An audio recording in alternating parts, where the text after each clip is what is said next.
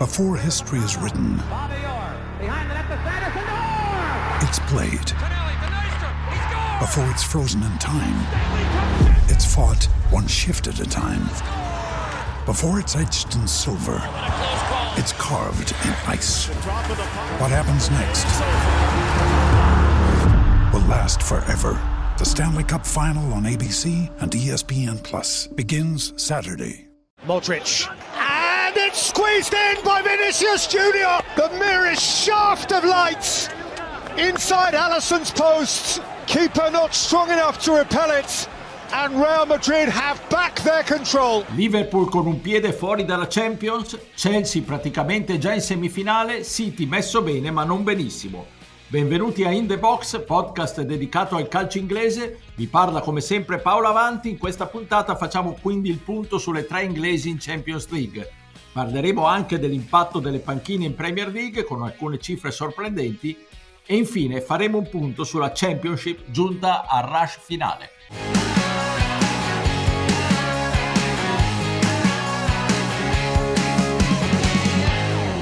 Gundogan and put in by Phil Foden. Manchester City have the lead. Last minute of the 90.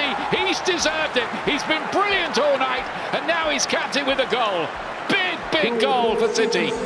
Bilancio discreto, quello della data dei quarti di Champions League per le squadre inglesi. Ne parliamo con i miei abituali compagni di viaggio, Stefano Cantalupi. Ciao Stefano. Ciao, bentrovati a tutti. E da Londra Pierluigi Giganti. Ciao Pierluigi. Ciao a tutti. Abbiamo sentito la telecronaca dello straordinario gol di Foden che ha regalato al Manchester City la vittoria sul Borussia Dortmund in una partita però più sofferta del previsto, decisa solo alla fine con un gol tra l'altro annullato a Bellingham che ha fatto molto discutere. Eh, Stefano, come la vedi la doppia sfida con i tedeschi?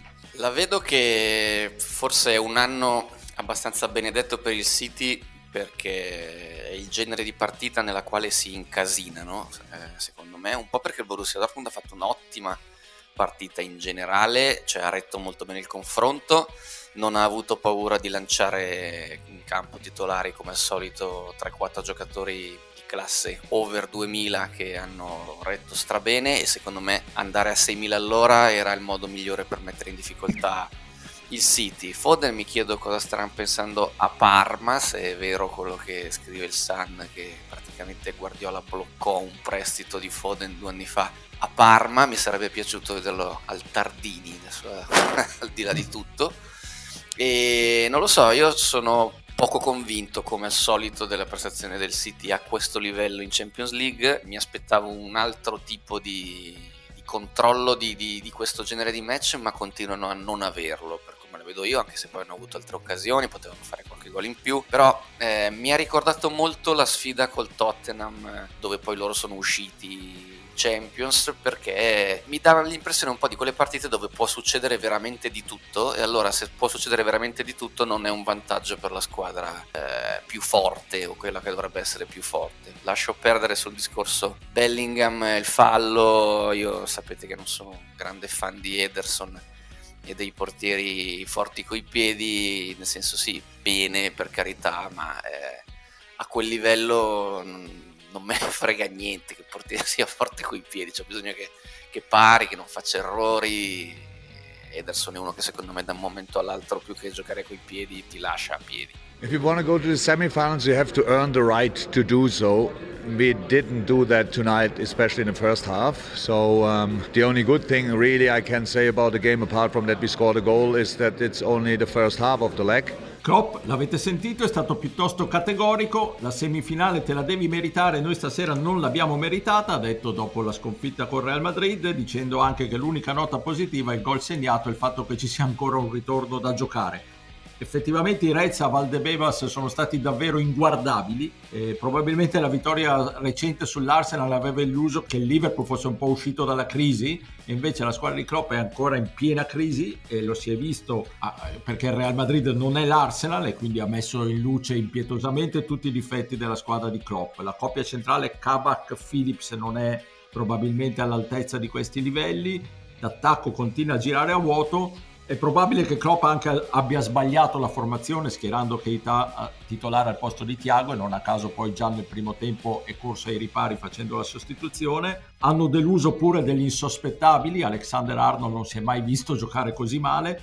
ha regalato di fatto un gol al Real Madrid, forse un gol e mezzo, lo stesso Allison non è stato irreprensibile, insomma un vero disastro, tutto finito, eh, obiettivamente no, perché il golletto di, di Salah, per quanto fortunoso, tiene tutti in piedi, perché il Liverpool ci ha insegnato nella sua lunga storia a essere sempre capace di tutto. Certo, ci vuole una partita perfetta, ci vorrebbe un avversario meno cinico e meno solido del Real Madrid di fronte e ci vorrebbe anche Anfield pieno di tifosi. Secondo me siamo al 30% di possibilità che passi il Liverpool dopo quello che si è visto all'andata. He's in, can Chilwell get the goal? He's around the goalkeeper and he walks it in. And Ben Chilwell scores in the Champions League for the very first time and that's a massive goal for Chelsea. 2-0 they lead on the night. E per Luigi a te invece do la palla per parlare della partita più confortante per, per gli inglesi in Champions League che è stata la bella vittoria del Chelsea a Porto avversario non al livello delle, delle, delle, di Borussia Dortmund e di Real Madrid, però comunque sempre ostico, 2-0 più che buono, vero? Sì, direi che il Chelsea sostanzialmente ha un piede in, eh, forse anche quasi due in, eh, nelle semifinali, ha trovato il primo gol in Champions finalmente di Mount e anche di Chilwell e comunque grazie anche al fatto che la vittoria è stata formalmente ottenuta fuori casa, anche se le due sfide si giocheranno entrambe a Siviglia, eh, mi sembra che abbia blindato la qualificazione. Direi che il Chelsea ha negoziato bene la partita, ha avuto anche un po' di fortuna in qualche momento complicato in cui il Porto l'ha messa un po' in difficoltà, ne è venuta fuori bene e soprattutto si è rilanciata molto bene dopo la cinquina assolutamente inattesa che aveva subito dal eh, WBA Direi che chiaramente guardando in proiezione futura il coefficiente di difficoltà adesso si impenna perché in semifinale ci sarà o il Real o il Liverpool e quindi la questione potrà essere più complicata, ma direi che non vedo sostanzialmente problemi nella sfida di ritorno, mi, mi è sembrato un, un buon Chelsea, bene, molto bene Mount, fatto un gol veramente eccellente su un'imbeccata molto illuminata di Giorginio, bene la tenuta difensiva, insomma mi sembra che mh, abbia assolutamente indirizzato Tuchel tutti i problemi che si erano visti nel weekend precedente in campionato. Ecco, e per Luigi, eh, in chiusura di questo capitolo sulla Coppa Europea, allarghiamo un attimo il discorso con un rapido commento sull'Europa League, dove eh, buona vittoria del Manchester United e l'Arsenal invece, come al solito, si è un po' complicato la vita, no? Sì, lo United, come il Chelsea, direi è esattamente nella stessa situazione, ha vinto 2-0 in trasferta, il Granada eh, mi è sembrato poca cosa per questo livello e credo che sia già importante per loro essere arrivati fin qua, non penso possano far di più. L'Arsenal ha lasciato un Arteta assolutamente mm, imbufalito perché comunque quando segna un minuto dal termine in una partita complicata non puoi prendere su calcio fermo, su calcio piazzato la rete del pareggio al 94esimo, è assolutamente inconcepibile, inaccettabile è tipico secondo me della stagione disgraziata dell'Arsenal e lo Slavia Praga comunque non è una squadra è una squadra assolutamente da prendere con le molle. Eh, Leicester eh, e Rangers soprattutto Leicester non sono gli ultimi arrivati. Insomma abbiamo visto che fine hanno fatto per cui il, il ritorno io penso che l'Arsenal abbia meno del 50% di possibilità di passare a questo punto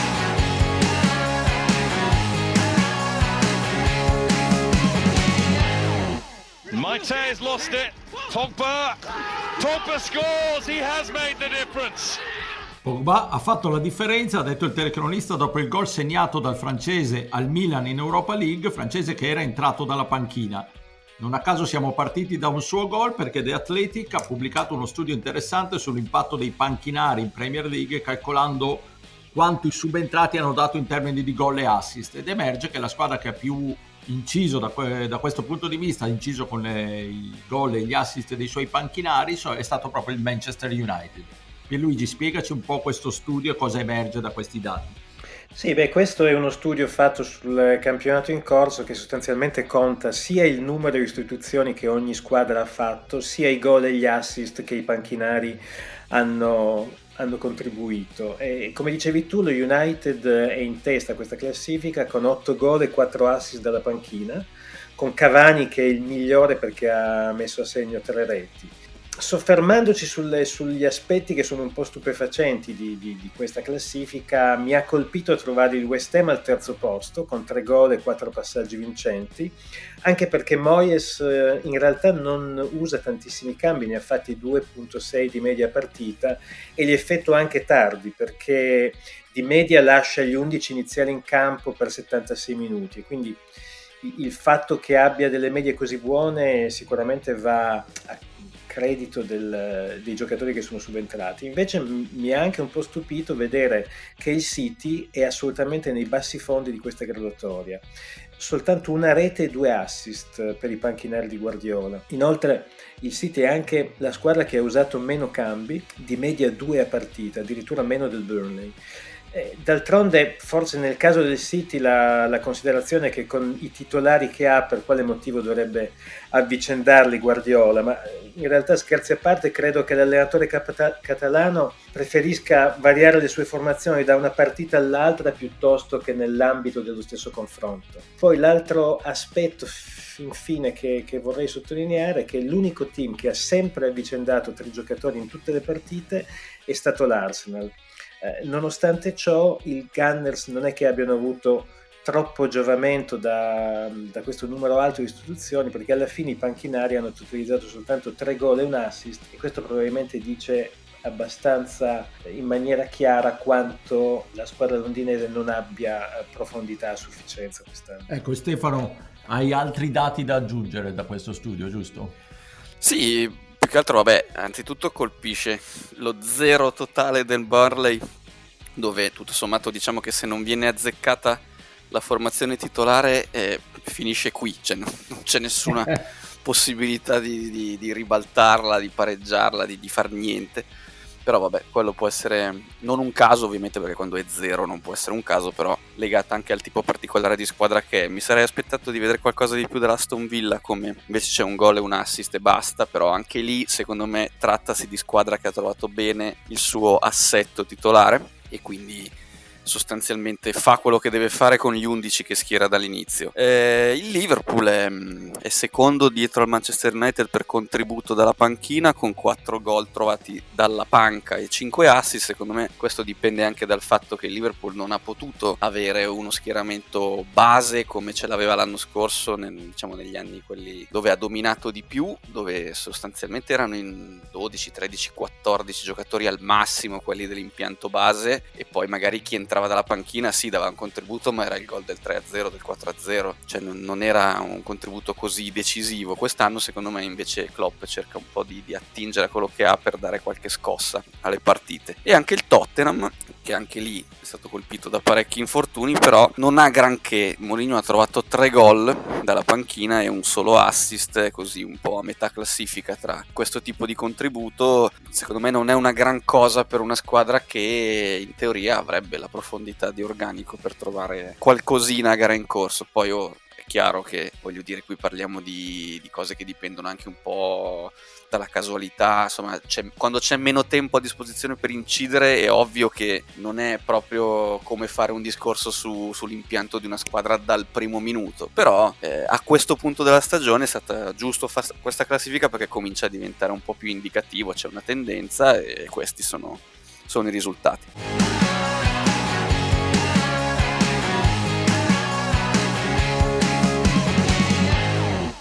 And here is Aarons in the penalty area. Plays it across. This is a chance. Oh, and it's rifled in by Hugill. He's got goal number 7 for Norwich City. Entriamo nel rush finale della stagione, quindi è d'obbligo un punto sulla Championship introdotto dal telecronista in estasi dopo il 7-0 del lanciatissimo Norwich sull'Huddersfield. Pierluigi, pendiamo dalle tue labbra, facci un punto sulla Championship. Allora, ci sono un po' di certezze, nel senso che una è che il Norwich è in Premier sostanzialmente, perché quando mancano sei giornate hanno 17 punti di vantaggio sulla terza che è il Brentford, quindi insomma anche se non matematicamente sono già promossi. E non sono l'unica squadra retrocessa destinata a risalire nella categoria maggiore perché anche il Watford, trascinato da un uh, SAR in uh, stato di forma assolutamente eccellente, è riuscito a vincere addirittura 10 delle ultime 12 partite e mm, direi che si è sostanzialmente assicurato la seconda posizione perché nonostante abbia giocato due partite in più del Brentford comunque la squadra di Scisco ha 9 punti di vantaggio sui, sui biancorossi. Quindi se la lotta per le prime due posizioni sembra decisa, ci sono invece 5 formazioni che si stanno battendo per disputare i playoff, per prendere quindi le quattro posizioni playoff, che sono il Brentford, lo, Swe- lo Swansea che è in crisi assolutamente nera perché hanno perso le ultime quattro partite, la sorpresissima che è il Barnsley, perché mai nessuno li avrebbe messi così in alto, il Reading e il Bournemouth, che è la terza neopromossa, eh, neo retrocessa, scusate. In fondo alla graduatoria invece ehm, anche qua mi sembra che ci siano già un po' di certezze, nel senso che Wycombe, Sheffield Wednesday e Rotherham sono abbastanza staccate e ehm, in questo momento mi sembrano le indiziate a tornare o ad andare in uh, League One, anche se rischiano ancora tre o quattro squadre che sono il Birmingham City, il Coventry, l'Huddersfield e il Derby County. Quindi grandi battaglie in campo a livello di Championship, ma in generale nelle serie minori, grandi movimenti anche a livello proprietario. Nell'ultima puntata avevamo detto del, dei nuovi proprietari del Wigan. Stavolta cambia la proprietà o sta per cambiare quella del Derby County Championship, ma anche quella dell'Ipswich Town, un'altra storica squadra che quelli della nostra generazione amano in particolare. Stefano, facci un attimo un, un, punto societario.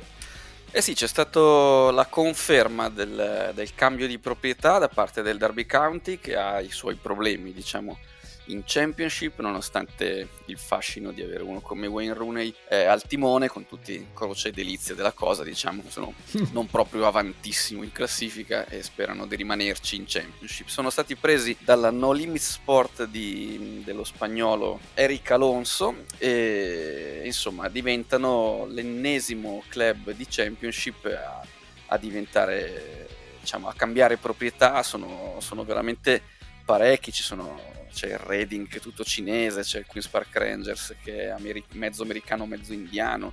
Prima Pierluigi parlava del Barnsley, il Barnsley in questo momento ha nel board diciamo ha un cinese, tre americani, un indiano e, e una famiglia britannica, insomma sta diventando... Una cioè, barzelletta. Sì, ma una barzelletta non lo so, però è evidente che c'è, che c'è un interesse diciamo, anche non solo nella Premier League che è un prodotto fatto e finito a livello anche commerciale, ma ci sono eh, proprietà straniere che vedono nel calcio inglese le potenzialità anche partendo dal basso e provando la scalata alla Premier League. Potrei andare avanti con tante proprietà, insomma il Barmouth con, con i russi, eh, sono veramente parecchie per quello che riguarda la Championship. Il Derby aveva avuto il solito sceicco eh, che ha tentato in tutti i modi Khaled Bin Zayed al Neayan di, di, di, di prendere il club eh, senza successo, il solito deal, dico solito perché poi a Newcastle sono cose che conoscono molto bene, però sembra che ci sia un accordo di base, poi eh, vengono fatte le verifiche dalla Football League, cominciano a nascere dei problemi e alla fine la cosa si incarta malamente. Adesso invece c'è riuscito Alonso con questa No Limit Sport e vedremo che tipo di, di, di proprietà sarà. Scendendo di un gradino in League One c'è, c'è l'Ipswich Town, altra squadra storica, diciamo, per gli appassionati di calcio inglese, anche se adesso diciamo insegue squadroni come il Lincoln in classifica, cercando di, di, di tornare in Championship. E allora è Game Changer il, il veicolo di investimento diciamo, che, ha, che, ha, acquistato il club. Eh, qui si parla di proprietà USA con eh, un uomo d'affari di Los Angeles, Brett Johnson, che ha, che ha acquistato il club. Insomma, cercherà di riportarlo, di riportarlo, su. Anche per quanto riguarda la, la League One, ci sono un sacco di proprietà straniere conclamate. C'è l'Oxford col thailandese, non mi avventuro nella pronuncia, se no eh, sconfino nel prossimo podcast perché non sì. non sono in grado. E in generale quello che va notato della, della League One è che tutte le proprietà, cioè tutte le squadre che sono in questo momento, tutte o quasi quelle che sono in lotta per salire hanno proprietà straniere, quindi sta funzionando abbastanza. Il Peterborough c'ha i canadesi, eh, il Portsmouth eh, ha il vecchio CEO della Walt Disney Company, Eisner. Eh, insomma, come dicevo, fanno investimenti a lungo periodo sperando di poter scalare le posizioni del calcio inglese e ritagliarsi un posto al sole, che poi alla fine è la Premier League.